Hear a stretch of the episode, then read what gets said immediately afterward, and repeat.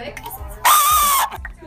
Welcome to the podcast. Uh, I'm Chaz Kenor. I'm Sam Dickman. I'm Daniel Hannah Paul. I'm Isaiah Gunther. That was Turner Holly. Uh, we're going to talk to you about a certain subject that's gaining some traction in the media these days, as Sam will tell you about it. Right, so our podcast discussion is going to be about um, n- nature versus nurture in the NBA, and then that's going to relate to 1984 through uh, like media purposes. So that's about it. Little double dipping with genetics too.